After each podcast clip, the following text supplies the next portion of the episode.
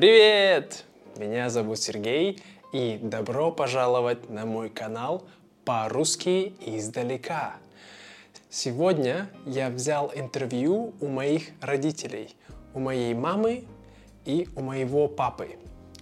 Я спрашивал их об их опыте жизни в Советском Союзе, о том, когда они были маленькие, когда они были подростками и когда они уже стали взрослыми.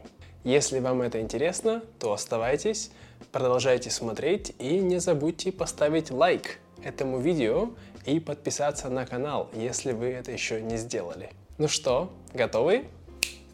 Поехали!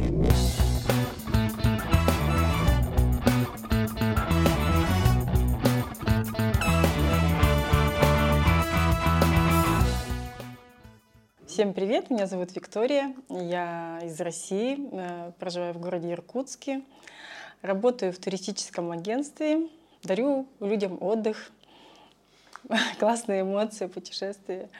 Меня зовут Беймуратов Камиль Рашитович. Ну, я небольшой предприниматель, у нас небольшая фирма, сейчас занимаемся вендинговым оборудованием, то есть это торговые автоматы по городу стоят. Ну, вот вроде бы все. Раньше как бы у меня была сеть магазинов парфюмерии и косметики. Лет 15 занимался. Но в какой-то момент зашли большие сети, и мы прогорели, поэтому перешел на другой бизнес. Ну, пытаюсь, ушел от людей. В том плане, что было много очень работников раньше, сейчас гораздо меньше. И просто мне нравится уже работать с автоматами, они как бы с ними проще. Это не люди. Это машины. Да, это машины. Я перестал нервничать и с удовольствием работаю с машинами. Ну, родители надо мной подсмеивались, но я на самом деле помню переезд с одного дома в другой, в нашу новую квартиру, но мне тогда было всего 2 месяца. Они смеялись, что я могла рассказать о том, как это было, своими глазами, мое восприятие. Тогда шел снег, мы ехали на грузовике. Но я правда это помню, я не знаю почему.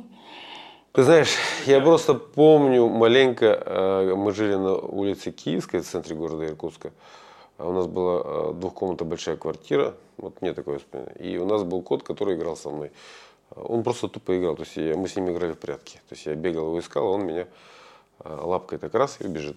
Ну, я не знаю, там мне было, ну, может быть, года 2 или вот, там вот, чуть больше года. Вот так вот, это мои воспоминания. Мои родители были рабочие, работали на заводе имени Куйбышева. Там у нас была работала династия по папиной линии. Дед, который ушел с завода на Великую Отечественную войну и не вернулся. Бабушка, ну вот папа, братья его.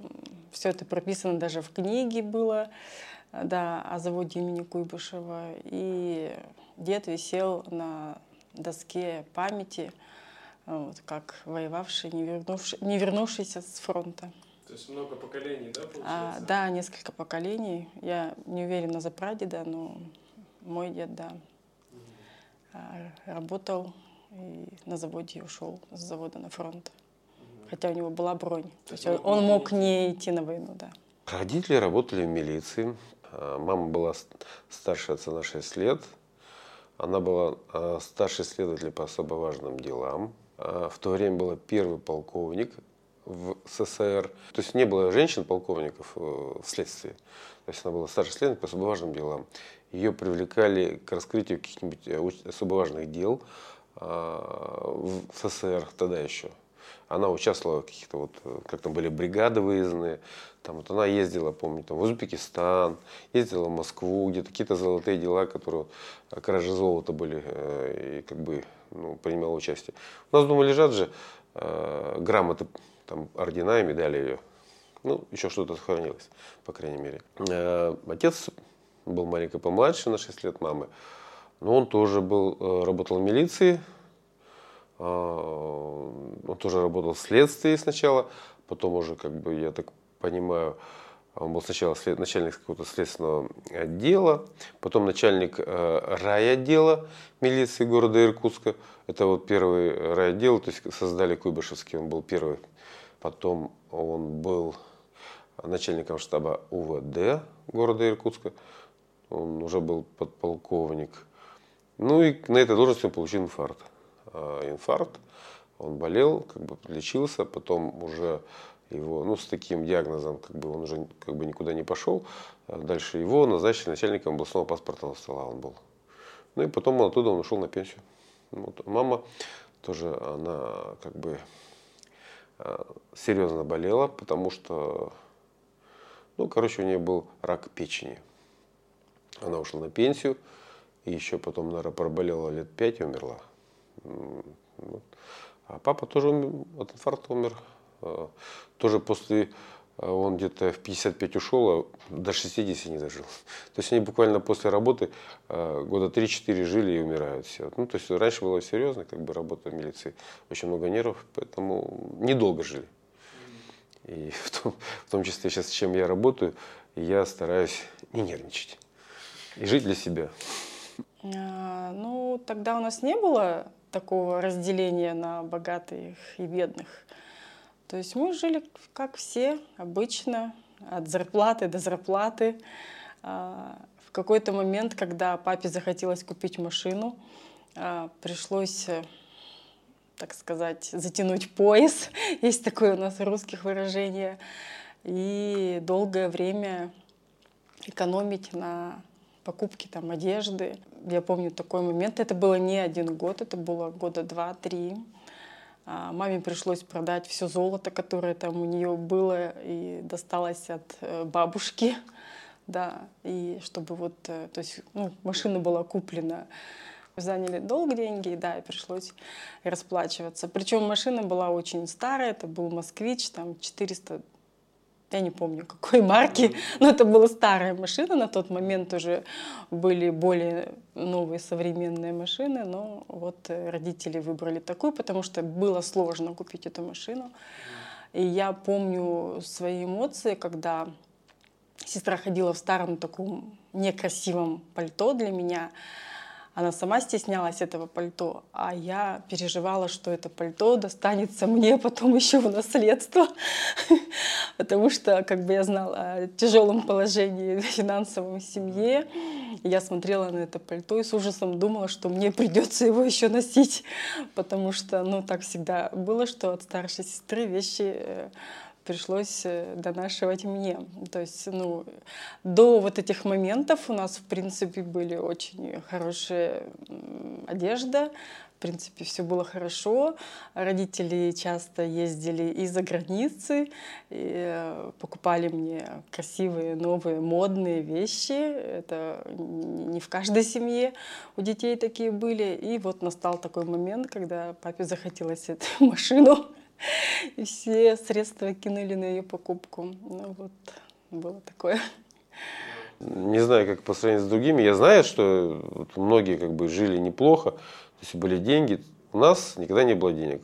Я помню, всегда были от зарплаты до зарплаты. Отец занимал деньги. Нас вроде было немного, то есть моя сестра, я, мама и папа. Я все вспоминаю, то есть я тебе тоже рассказывал, что был момент, когда я спрашиваю: папа, слушай, хочу яблок. Яблоко? Да, он говорит: сын, у нас яблок много. Я говорю: папа, где яблок много? А мы жили на Первосоветской тогда уже, я пошел в школу. Я в школу уже пошел, значит, 7 лет уже было, может, 8. Он открывает на кухне подвал, показывает там картошку. Он говорит: сынок, это говорит, яблоки русские. То есть эта картошка, говорит, наши яблоки, кушай на здоровье. Мы не были избалованы. Отец, хотя имел очень много, возможностей, но он не пользовался. Он сам мне говорил, что я хочу спать спокойно. Я никому не хочу быть должен. И мама такая же была точно. То есть они никогда никого ничего не просили, всегда жили так очень скромно. У нее все подчиненные имели машины, там что-то, я не знаю, квартиры, гаражи. У нее машина появилась, когда он уже ушел на пенсию. И то каким-то образом ему дали списанную, там какая у нас «Жигули»-то, единичку. Отдали. Мы ее, помню, долго вдвоем ремонтировали, и на ней катались. Помню, тормозов там точно не было. Ни резины, ни тормозов. Поэтому это было сложно. То есть отец был очень порядочный человек. Я всегда за это уважал его. Я вырос в Иркутске, родился в Иркутске. Я коренной иркутянин, у меня отец уже, наверное, лет, там, не знаю, там 200 или 300 здесь живут, как бы наши родственники. Я так, отец говорил, что они, их сослали сюда еще когда Салават Юлаев. То есть у нас было, когда, помнишь, Салават Юлаев, он же был вместе с Степаном Разиным, то есть как бы там, это был такой был бунт, и вот после того нас сюда сослали. И вот мы с того времени здесь живем. Интересно. Это со стороны отца. А мама, они, то есть отца ее выслали, ну, где-то выслали с российских рубежей, там я не помню какой город. Они жили, по-моему, в городе Зиме. А оттуда она уже перебралась в Иркутск, потому что она закончила госуниверситет. Это первый курс госуниверситета у нас был юридического факультета. И вот она первый курс закончила здесь и работала уже в Иркутске. Ну, в городе Иркутске, родилась в городе Иркутске, всегда в нем жила. Сначала это был микрорайон Юбилейный, есть такой на отдалении. Тогда получили родители двухкомнатную квартиру. И мы туда переехали, как раз мне было тогда всего 2 месяца. И до 2 класса мы жили вот в этом микрорайоне Юбилейный. Ходила в школу сначала, там номер 18, потом номер 4, это была новая школа. Но все-таки нас было 4, мои родители и моя старшая сестра. И тогда еще на заводе, то есть от предприятия можно было получить квартиру. Как бы постоянные наши заявления, просьбы родителей расширить нам площадь, жилплощадь, и нас услышали, и нам дали новую квартиру в центре, недалеко от самого завода Куйбышева. Это район называется Площадь декабристов. И мы переехали в новую, уже тогда 3-комнатную квартиру. Вот до своего замужества я всегда жила там. Да, их давали бесплатно, но не всем давали. Почему? Ну, я не знаю. То есть я была тогда ребенком, я сильно в это не вникала, но я помню, что папа ходил не раз там, к начальству, очень долго, и ждали мы это несколько лет, но в итоге все-таки нам эту квартиру дали. Ну, ты когда была маленькая, ты ходила в детский сад, да? Конечно, других вариантов не было. Ну, была даже ясельная группа, когда грудничков отдавали в детский сад.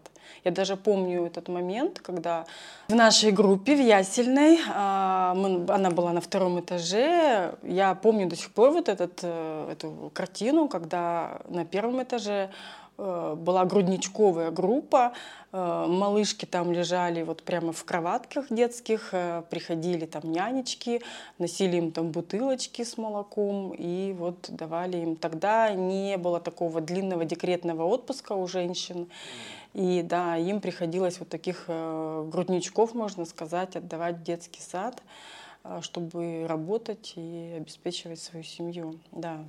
То есть все вот так работали. Это уже в более поздние сроки женщинам увеличили декретный отпуск. Не просто ходил.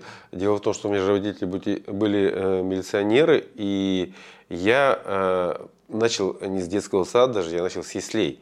То есть я был в круглосуточных яслях постоянно.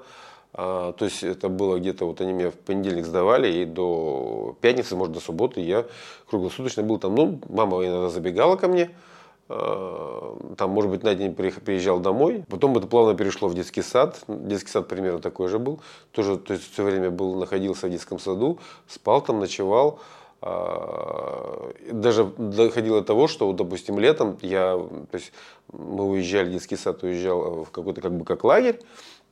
Я 3 месяца, там 3-4 месяца находиться полностью там. Родители приезжали, конечно, раз в неделю. Бывало, но раз в месяц приезжали. Потому что, во-первых, как бы они очень много работали. То есть это у них было очень много работы, и они были заняты постоянно. То есть, по крайней мере, точно, вот, что детский сад, я вот круглосуточно провел где-то там с людьми. Родители очень много работали, да, и впоследствии уже стали работать, мама стала работать несколько смен, то есть это была там ночные смены даже были. Да, я помню очень хорошо, что во 2 классе мне пришлось обрезать длинные волосы, потому что я не умела заплетать косы. Да, и так как мама работала посменно, я иногда не успевала меня заплести, У меня косички, да. Мне пришлось вот обрезать волосы из-за этого, да. Вот, чтобы просто причесаться и пойти в школу. Да. Родители много работали, да, на самом деле. И в том числе примерно и то же самое была школа. То есть после школы до 8 класса я все 3 сезона всегда находился в пионерлагере. Я там прошел все ступени, пока меня туда не выгнали. Потому что уже когда в первом отряде я был 3-й год, и я знал всех деревенских, деревенские знали меня, мы все дружно, тупо, я с утра вставал и убегал, они за мной заезжали на мопеде, на мотоцикле, и мы уезжали купаться куда-нибудь там в деревню, то есть куда-нибудь там километров 20-30. Мне уже было лет, наверное, 16, да нет, кто 16, еще врут, 16. Лет, наверное, 14-13, скажу так. Потому что я начал с 7 лет, то есть если даже не с 5, нет, с 6 лет, 6, 7, 8, 9, 10, 11, 12, 13, а у нас было всего лишь 10 отрядов. И я в первом отряде уже потом просто 3 года подряд находился. И я просто, потому что в этом месте был много раз, меня все знали прекрасно, деревенские ребята, мы с ними дружили, играли в футбол, и я всегда, то есть в какой-то на 3-й год уже в первом отряде я просто тупо не находился в отряде вообще. И в конечном итоге дошло до того, что ко мне как-то, пытались что-то женщины меня спрашивать, там эти, я, как-то я от них что-то отбивался, а когда меня начал учитель физкультуры бывший, требует, чтобы я там как бы слушал туда-сюда, я развернулся, послал его на 3 буквы. И срочно вызвали отца, и у меня отец забрал, сказал, больше ты уже в первый лагерь ездить не будешь. Ну и все, как бы. Я не хотела учиться в старших классах, я не любила учиться в школе. Я училась хорошо, но я не любила учиться. Учителя у нас были достаточно старые в школе, они были какие-то озлобленные всегда. На нас, на всех, не то, что там на меня, там на всех кричали. То есть у них не было уважения к детям. Не знаю, как сейчас в школах, наверное, такого сейчас учителя себе не позволяют. Но тогда это было как бы нормой, видимо, воспитания, обучения. Да простят меня мои учителя, я не знаю, живы они сейчас или нет, но отношение к школе было негативное. И я не хотела заканчивать уже там 9-10 класс, и я поступила в педагогическое училище. И настолько была большая разница между обучением вот в этой средней школе и в педагогическом училище, когда к нам совершенно по-другому относились педагоги, и учиться стало очень интересно, учиться хотелось. Я закончила училище с красным дипломом. То есть, да, то есть мне прямо так классный руководитель сказал, ты можешь учиться на одни 5-ки. И действительно, как все получилось. И училась в удовольствии. Отработала потом 3 года в детском саду, приняла детишек в младшей группы и довела их до подготовительной. Но потом ушла в декрет с тобой. Больше, конечно, как бы... Желания не было возвращаться в детский сад, потому что это, я не скажу, что это было мое призвание, это просто был мой выбор, так сказать, уйти со школьной жизни в более взрослую жизнь. Ну, потом родился ты, я занялась твоим воспитанием. Ну, во-первых, конечно, я, скажем так, не фанатик был шахмат и тому подобное. Я всегда играл, особенно в детстве мы играли казаков-разбойников, очень много, когда были маленькие. Играли в хоккей. То есть я зимой целыми днями, когда была возможность, пока родителей не было, чтобы не заниматься уроками, я носился в хоккей. У нас была хорошая коробка на Пересветской. Коробка это такое как бы место было огороженное, залитое. Как бы хорошо было, что дом управления всегда заливало каток. И мы там всегда играли в хоккей. Я круглые сутки гонял. Я помню, в какой-то момент приходил домой, такой степени замерзший, что я не снимал с себя штаны, они меня просто так вот, я с них слезал, ставил их в угол, потому что они были просто, и как бы, и залезал в ванну, чтобы маленько отогреться. Летом играли в футбол, хоккей, но это вот было до того времени, пока не начал заниматься спортом. После этого, да, я как бы постоянно занимался спортом, были моменты, когда летом мы занимались и по 2, и по 3 раза в день. Особенно если какими-то там пересоревнованиями, там целыми днями. Я даже помню такие ситуации в школе, когда прихожу на физкультуру, все занимаются, а я лежу, сплю на лавке. Мне разрешал физкультурник, потому что я говорил, у меня сборы начинаются, то есть я там утром, вечером и днем еще успеваю потренироваться. Я говорю, у меня сил просто тупо нету. И я после этого уже начал ездить в спортивные отряды. Ну, и как бы там, конечно, никого не пошлешь. Могут послать тебя и очень надолго. Тренера там жесткие были. Где-то я вот 6, 7, 8, 9 класс ездил в спортотряды. Мы там занимался плотно спортом, именно дзюдо. Первый год я занимался под руководством, был у нас такой тренер в ГВФ, буквально год, то есть это как бы подготовка была, потом мы от него ушли. Фамилия была Кадыров, кстати говоря. Кадыров? Да, Кадыров фамилия. Кадыров был татарин такой, летчик татарин. Он до сих пор жив, я иногда встречаюсь с ним, мы с ним в очень хороших отношениях. Перешел потом я в труд, даже не труд, вымпел назывался тогда этот зал. И там попал я к тренеру Фарков, фамилия у него была. Очень талантливый мужичок был. Он собрал вокруг себя там нас ребят одного года примерно, хорошо тренировал. И под его руководством года 3 подряд мы ездили как сборная трудовых резервов, выигрывали все подряд. Я вплоть вот ездил там иркутские, все выиграл соревнования, районные, городские, областные. Потом начались уже, нас уже готовили как областную команду, как базовую. Мы ездили там зональные соревнования. Я ездил, ну, то есть мой как бы рекорд был 4-й. Я на России по трудовым резервам я занял. Занимался борьбой, называется дзюдо. Дзюдо. Да, занимался где-то ей лет, наверное, 8, если не 10. Потому что потом, после школы, я сразу же не поступил в институт. И еще год тренировал детей в детской юношеской спортивной школе. Так как я был кандидат в мастера спорта, мне спокойно как бы присвоили категорию, и я начал тренировать детей. Я год тренировал детей, они были, правда, меня, были некоторые дети чуть старше, то есть младше меня на год, но все равно меня все называли Камиль Рашитович. Я когда, помню, пришел, там директор этого спортшколы, он говорит, ты обязан, чтобы они тебя называли по имени. Я говорю, как я могу, он меня младше на год, это, говорит, обязанность такая, ты должен называть Камиль Рашитович. Я говорю, ну ладно. А потом как бы привык, ну ничего, я вроде как бы год тренировал, не скажу, чтобы мне это нравилось. То есть, ну, мне нужна была какая-то работа, и как бы я вот просто попробовал себя в качестве тренера. Ну, скажу так, что я как бы, не знаю, чтобы быть тренером, кроме любви к самой борьбе, к детям, все-таки нужна какая-то усидчивость и нужен конкретный план. Я же нигде не учился, поэтому мне было сложно. Я, конечно, пытался что-то читать литературу, но для меня, вот, во всем первый год, который я был всего лишь, ну, в течение года тренировал, достаточно было сложно. Я пытался там что-то, ходил, ездил там на курсы, нас приглашали, как правильно тренировать.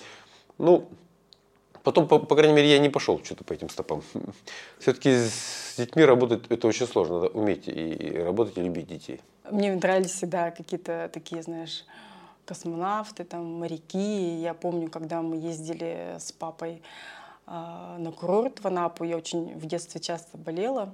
И воспаление легких, такое нехорошее заболевание, да, и нам дали с папой, как это, курсовка, путевка, то есть именно на лечение. Вот мы приехали в Анапу, это был март месяц, мы ходили на море, то есть нам говорили ходить дышать почаще на море, купаться тогда еще было холодно, и приходили моряки на пляж, ну, на берег, вот. У них была очень красивая форма, я на них смотрела. И ну, то есть как бы восхищалась ими. И я папе говорила, я тоже вырасту, буду моряком. И папа мне сказал, нет, ты не сможешь быть моряком, потому что ты девочка. И ну, меня прям тогда сильно это вот разочаровало, что я девочка. И вот когда мальчишки там играли, говорят, я там один буду танкистом, другой там космонавтом. Я хотела быть моряком, но вот нет. То есть, ну, это прямо такие сильно ранние воспоминания. Мне тогда было 3 года всего. Да, ну вот, а постарше ну, каких-то не было таких особых желаний, кем стать. Ну вот, пошла учиться на педагога. Да, я была пионером. Да. Меня принимали в пионеры на заводе имени Куйбышева. Это было все... торжественно. Принимали около доски почета, памяти, где был прописан наш дедушка Николай Вахмянин. Это придавало какую-то особую торжественность и гордость, что вот именно в этом месте меня принимают в пионеры. Да, мы давали клятву. Ну да, помню, что меня приняли сразу 4-го в пионеры. Потому что я был достаточно так хулиган. Не скажу, чтобы хулиган в таком плохом... Ну, такой распиздей, скажем так. Меня там с 3-го раза приняли. Тогда патриотизм в России, тогда еще был Советский Союз, он был. И, ну, действительно, гордость какая-то была, что вот именно в этом месте меня принимают в пионеры. Не всех тогда нас приняли, даже, ну, да, тех, кто... Мальчишки учились похуже, хулиганили, то есть их на тот момент не приняли в пионеры. То есть это не было тогда, что нас вот всех дружно, весь класс пошли и приняли в пионеры. Ну, то есть какой-то, я не знаю, был отбор. Ну, вот. Ну, по итогу принимали всех, но как-то вот нас не единым таким, чтобы классом, что раз, и все вот привели, и всех, так сказать... повязали нам галстуки. Нет, это на тот момент было выборочно. Но несколько человек в нашем классе уже были к этому моменту пионерами. Пионер всем ребятам пример. Ну, нас воспитывали на советских книгах. Мы все читали Гайдара. Тимура и его команда. Есть такая книга, ну, достаточно интересная для детского возраста, где он помогал старым людям. То есть, ну, в принципе, ничего плохого вот в самой вот этой пионерской организации это не было. Такой настрой был на именно правильные поступки. Были пионерские правила, я их уже не помню, ну, там, сколько их было, тоже по списку не помню, но это было достаточно их много, там, может, 30, я не знаю. То есть, может, в принципе, поискать, загуглить. Наверное, это можно найти для интереса. Эти правила пионеров. У меня были друзья хитрые такие. Мы, помнится, в 7 классе изобрели такой юный сдержинец. Сделали команду, что мы ходили по школе постоянно на все мероприятия. Допустим, там 7 ноября, там 1 мая. Вся школа выходила на демонстрацию. Несли транспаранты. И надо было как-то, ну, надо было что-то такое, чтобы охранять нашу колонну. Мы придумали вот юный сдержинец. У нас было там 2 еврея, Боря Рожанский и Серега Решетников. Вот они это придумали, это как бы наши друзья были. И мы создали эту, то есть юный сдержинец, как бы, и занимались тем, что мы охраняли, ходили с повязкой, охрана нашей колонны. Короче, все таскали какие-то эти транспаранты, а мы с этой повязочкой такие гордые, хитрые. Ну, вот это то, что вот я вынес из пионеров и из комсомола, потому что ничего для меня это не значило, в принципе. Только вот больше возни, там сборы эти, собирали деньги какие-то по копейке, там на комсомольские. По поводу пионеров, ну, что сказать не могу. Ну, то есть, не говорю, что я вот прямо там плевал на этот галстук. Ну, он у меня был, я его носил, все, я умел завязывать. Это все. И вот эта вся пионерская организация, но она давала иногда даже раскрыться каким-то детям. Вот, допустим, я в детстве ездила каждый год, ну, после 1 класса, то есть начиная, в пионерский лагерь. Так как родители работали очень много, иногда нас отправляли даже там на 3 сезона. То есть это июнь, июль и август. Ну, такое было крайне редко, то есть где-то, ну, на 2 сезона мы точно ездили. И чуть постарше, когда я там лет 10, может быть, 11 мне было, мне стало интересно ходить в пионерскую там комнату, у нас такая была. Я закончила сначала там носила флаг. То есть такое было, то есть у нас вот этот ряд, да, флагоносец был, потом как бы на следующий сезон там повысилась, на следующий год закончила курсы барабанщиков, то есть у меня сдавала там, да, у меня есть сертификат, что там барабанщик, да, и уже на линейке, то есть каждое утро у нас все отряды собирались, и я на линейке барабанила, то есть у нас было несколько барабанщиков, это было гордо, да. Ну, в этой же пионерской комнате, уже после того, как я стала ходить, ну, так бы смело заходить в нее, потому что, ну, ребенком я не скажу, что я такая была там со всеми быстро шла на контакт, то есть у меня были свои подруги, ну и я не была таким там заводилой, там, может, была среди мальчишек, но не среди девчонок. Вот так. И, то есть, вот уже в пионерскую комнату, когда я ходила, там, начала рисовать, то есть, и, ну, как-то вот оно все равно какую-то такую давало раскрыться. Ну, сейчас, конечно, кружки, их очень много, но тогда при пионерской вот комнате тоже это были кружки разные, и дети туда ходили. И все было бесплатно? Конечно, да. Это все было бесплатно.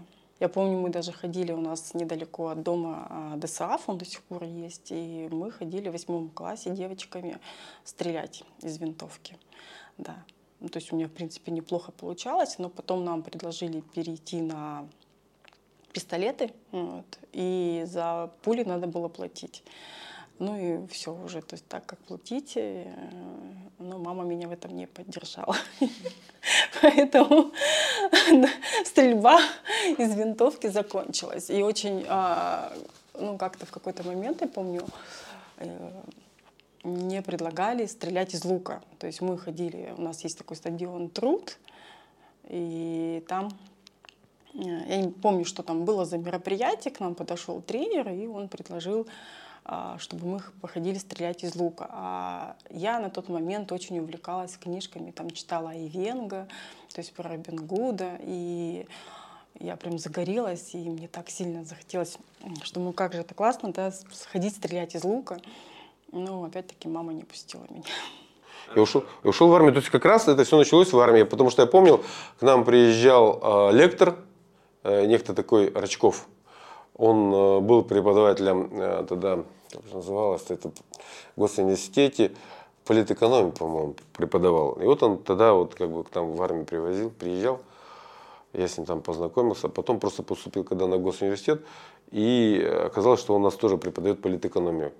Это был, конечно, ну не скажу, что для меня шок. Для меня нормально было, потому что политэкономию это же такая наука, которой можно было потрепаться. То есть я с ним нашел общий язык, и мы с ним вообще были такие друзья. Всю политэкономию мне обычно читали вот так вот. То есть висит огромная аудитория, он подходит ко мне, вот напротив меня садится, и мне вот так в глаза читает всю лекцию. И вот мы с ним так вот общаемся. Ну, зато я издавал, соответственно, ее. То есть он, когда я приходил на экзамен, он говорит, вот у меня к тебе такой вопрос. А я говорю, а у меня к вам такой-то вопрос. И вот с ним потребуемся, он говорит, молодец, иди 5. А всех остальных, знаешь, так по-нормальному. Ну и в принципе, а я знал ее, потому что мы с ним, он мне все время рассказывал, а ребята мне говорили, что ты, говорит, в следующий раз садись, он там, чтобы он к нам не лез. Ну, так как я родилась в Советском Союзе, да, изначально нам всегда преподносили, что нам очень повезло, у нас самое лучшее детство, там представлялось, то есть мы там рефераты писали, там вырезали какие-то картинки с журналов «Два мира, два детства», где там голодные дети бегут, страдают, и то есть, ну там все нам преподносилось, что у нас в западном мире это все очень плохо. Но так как мои родители ездили за границу, приезжали всегда с кучей подарков, ну мы понимали, что это не совсем правда. Да. И когда вот стала вот эта перестройка, времена Горбачева, то есть мы все понимали, что у нас будет сейчас все по-другому. То есть оно, в принципе, изменилось. Были очень сложные моменты, но все равно жизнь какая-то, она повернулась немножко по-другому. То есть открылись границы общения с европейским миром, да. И ну, ничего плохого в этом не было, то есть наоборот, это было здорово. Та же моя работа, да, то есть столько стран я посетила, посмотрела, вот благодаря тому, что занавес этот открылся. И сейчас очень переживаю, чтобы его он обратно не закрылся совсем. Но на самом деле время-то хорошее было, если так оглядываться назад. Ну, вот перестройка, то есть какие-то перспективы, это вот эти новые слова тогда с тех вот годов, как раз 80-х, они были, и мы все это почувствовали. Я после армии, помню, приехал, Во-первых, я никогда не учился, не водил машину. Я поступил, закончил сразу же автошколу хорошую. Ну, было... То есть, вру, я уже учился, то есть я даже приехал, пришел с армии, я еще учился на вечернем на юрфаке. То есть дневной я закончил еще автошколу, начал работать в автобазе связи. Тесно я пристроил, потому что попасть куда-то было нереально. Отработав там год, я устроился в кооператив, тогда кооперативы начали уже быть. Тоже мне дали, помню, грузовичок небольшой, ГАЗ-53, по-моему. И я на нем работал, помню, где-то с год. Слушай, зарабатывал хорошие деньги. Не знаю, почему там кооператив развалился. После этого я попал в автобазу аэропорта. Там я буквально месяца два поработал при штабе на легковой машине. Потом пересел на скорую помощь. И перед этим я еще тоже, для того, чтобы сесть на скорую помощь, то есть на скорую помощь ездили водители только с первой категории. Раньше была категория водителей. Вот если ты заканчиваешь просто школу, то у тебя нулевая там категория. То есть, чтобы получить, допустим, третью, вторую и первую, то есть первая – это самые высшие. То есть надо проработать какое-то количество лет. А я что-то как бы проработал буквально года 3, потом съездил, сдал и на первую категорию, и сел на скорую. На скорую где-то тоже проработал года 1,5. Это время я все учился, это где-то получилось 2,5 года. На третий курс юрфака я закончил, это вечерняя уже, и пошел в милицию. То есть я пришел в милицию, стажировался, наверное, там с полгода. Потом мне присвоили звание младшего лейтенанта, аттестовали меня. Я начал работать вследствие Кировского райотдела милиции. Ну, какой-то момент был, да, дефицита, и мы жили по талонам, то есть нам выдавали такие маленькие бумажки, и мы стояли огромные очереди, чтобы еще мало того, что вот получали вот эти маленькие талончики, часами приходилось стоять в очереди, чтобы получить на эти талончики товар обменять, то есть на масло, там, на сахар, что у нас, на алкоголь были талоны. Ну и, в принципе, в магазинах, да, были пустые лавки. Но ты как раз родился в это время. И мой папа, твой дедушка, ездил, помню, на Украину. Там были очень хорошие поставки, ну, к родственникам, к нашим. И там все было хорошо с поставками, с детским бельем. И вот он все, помню, тогда очень многое купил. Привез, да, с Украины. Вырос в украинских теленках. Вот, в ползунках. Ну, кое-что, конечно, осталось тебе тоже от твоей двоюродной сестры. Ну, вот такие, да, были такие времена, что в магазинах были пустые полки. Нет, я когда в армии служил, уже Афганистан, то есть, как бы был, и он уже потихонечку так закруглялся. Да. То есть мы там тоже дружно все писали, там же пытались поступить коммунистами, и давайте отправьте нас. Нас не взяли. Поначалу меня хотели сразу же отправить. Но я так понял, что потому что меня еще 3 человек там выбрали, мы должны были лететь туда, то есть закончить эту учебку, учебка именно в спецсвязи, и туда отправить. Ну, я так понял, что мама попросила папу, папа что-то там, короче, организовал, и меня тут же убрали с этого направления куда-то в другую сторону, отправили. Ты был готов поехать? Ну, а что, мозгов-то не было, поэтому все там уже, мы хотим туда, ну, нас... Мама сказала, папе, говорит, не надо, пожалуйста. Меня развернут, тогда отец уже был, по-моему, так, ну, нормально так, в причинах. Он организовал, меня убрали. Оттуда перевели куда-то в другое место.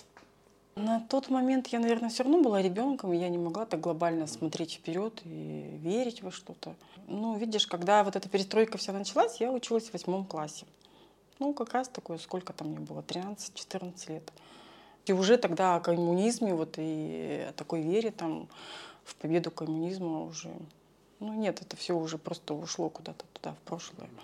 Уже никто не думал. Ну, а как бы пораньше там, ну какие сейчас наши дети маленькие, там 10-11-летние, о чем они думают? И дети. Вот. И забивать мозгами, да, там, о вере в будущее, в коммунизм никто не будет. Надеюсь, сейчас. Или в кого-то другого. По молодости мы что-то верили все-таки, что что-то может измениться, что мы как-то вот к этому что-то придем. Просто постепенно с опытом и с пониманием складывалась картинка, что это не получится. Но вот, особенно потом, когда я в милиции начал работать, я начал уже видеть, что люди совсем разные и по-разному зарабатывают. И начал уже понимание, что ну, этого никогда не будет. Мне показалось, это произошло все постепенно. Не в раз. Или ну, на тот момент, может быть, мы не поняли так, что, может быть, считали, что так оно и должно быть, что каждая республика образовала свое отдельное государство. Ну, не было какого-то такого шока, что мы что-то теряем. То есть, может быть, тогда какая-то пропаганда была она или нет, я уже не помню на самом деле. Ну, я говорю, что там 13-14 лет, там, не знаю, то есть я тогда как раз поступала, мысли были об учебе. По крайней мере, не было какого-то страха, что что-то будет не так в твоем будущем. Не было неуверенности в будущем. Не было? Не было, да. Не было, что будет все плохо, что чем дальше, тем хуже. Нет. То есть, наоборот, были какие-то перспективы на будущее. Все как-то, наоборот, представлялось, что вот с каждым годом будет все лучше и лучше. Но, в принципе, теперь, оглядываясь назад, ну, так, собственно, и было. Я помню, мы даже на этом пытались заработать. Потому что мы... Помнится, когда особенно Казахстан там начал активно распадаться, мы ездили в Алмату, пытались поменять рубли, то есть на доллары. То есть, наоборот, мы ехали с долларами, чтобы купить по хорошему курсу рубли, ну и на этом заработать. То есть я, ты знаешь, у меня уже тогда семья, по-моему, была. 91 год же, да, по-моему, все это началось. То есть мы уже с Викой поженились, и мне уже некогда было думать о том, что... То есть была дикая инфляция. Я помню свадьбу нашу, когда мы за 6 тысяч провели свадьбу, а через неделю мы на эти 6 тысяч даже телевизор не могли купить. Потому что уже они ничего не стоили. Почему ты скучаешь из СССР? Есть какие-то вещи, которых тебе сейчас не хватает? Или как это, ну, люди, не знаю, поведение людей, какая-то доброта или что-то? Ну... Сереж, ты понимаешь, я вот все-таки, я на тот момент, вот получается, сознательно, то есть жил-то не так много. То есть в 91 году там, мне было, там, не знаю, 25, может быть, лет. И к этому возрасту начал что-то соображать. Поэтому я тебе скажу, что сейчас, конечно, сейчас мне гораздо более комфортно, ну, в данный момент. Там, ну, ничего не было. Ну, да, была квартира. Но больше-то ничего не было за плечами. Ни опыта, ни жизненного, ничего. Ни работы какой-то. То, что люди, ну, люди, по-моему, примерно такие же, как и были и сейчас, и тогда были. Но, может быть, стали более, скажем так, может быть, злее сейчас чуть-чуть, чем тогда. Но, опять же, вот, все-таки раньше, по-моему, честности было больше, чем в данный момент. Люди сильно испортились, то есть много вседозволенности стало. Все-таки раньше, если что-то было нельзя, и кто-то это что-то сделал, какое-то было порицание общественное. Сейчас этого нету. Сейчас, в принципе, каждого, как бы, хата с краю. То есть не ты один живешь, живут много людей вокруг. Но дело, чтобы было для всех хорошо, не только для тебя одного. Вот это вот сильное отличие. Раньше как бы вот этого не было. Вот это да. То есть почему-то нас все-таки социализм приучил к тому, что мы как-то вот пытались не только о себе подумать, а еще думали мы чуть-чуть маленько о других. Вот, ну да. Это отличие большое. Слушай, ну сложный вопрос. Слушай, ну может быть по ценам, когда все это стоило копейки. Ну я не скажу, что я скучаю, но как бы тогда ну реально какие-то были смешные цены. Там проезд на трамвае 3 копейки. Я, правда, не езжу сейчас ни на трамваях, ни на автобусах. Но я не могу сказать, что я почему-то скучаю на самом деле. Но нет такого. То есть тогда был дефицит всего, в принципе, да. И не знаю. У меня нет ностальгии по каким-то старым песням, да, вот, то есть как бывает. То есть вот я живу вот в этом мире вот сейчас. Каждый раз воспринимаю вот то, что есть сейчас. То есть новая музыка, новые фильмы. Ну, не оглядываясь там назад, там, услышав какую-то старую песню, что ой, давай ее будем слушать и гонять там, нет у меня там где-то там подборках там песни 80-х, 90-х, нет такого. Ты бы хотел, чтобы СССР вернулся? Нет, уже не хочу.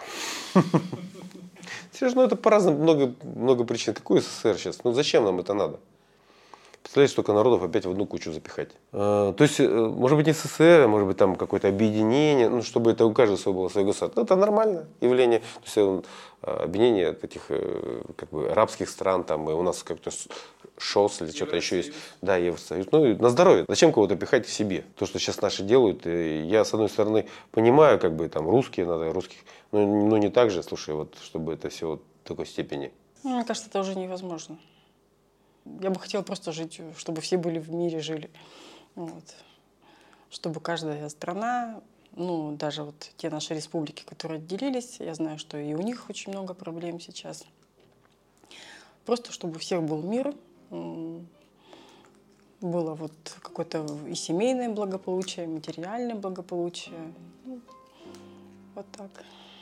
Вот и все. Надеюсь, вам понравилось это интервью. Если у вас есть еще какие-то вопросы или комментарии, или пожелания моим родителям, вы можете оставить это в комментариях под этим видео. Я потом им могу передать, спросить их и, возможно, ответить за них. Также, конечно, не забывайте, что я делаю эту работу совершенно бесплатно на YouTube, но я буду очень рад, если вы сможете поддержать мою работу на Ko-fi, здесь ссылка, или вы можете перейти на наш Patreon и стать ежемесячным патроном, то есть вы будете поддерживать мой проект каждый месяц, и за это вы получите очень много разных полезных, крутых плюшек. Вот и все на сегодня. Спасибо вам большое, друзья. Желаю вам отличного дня и до скорого. Пока-пока.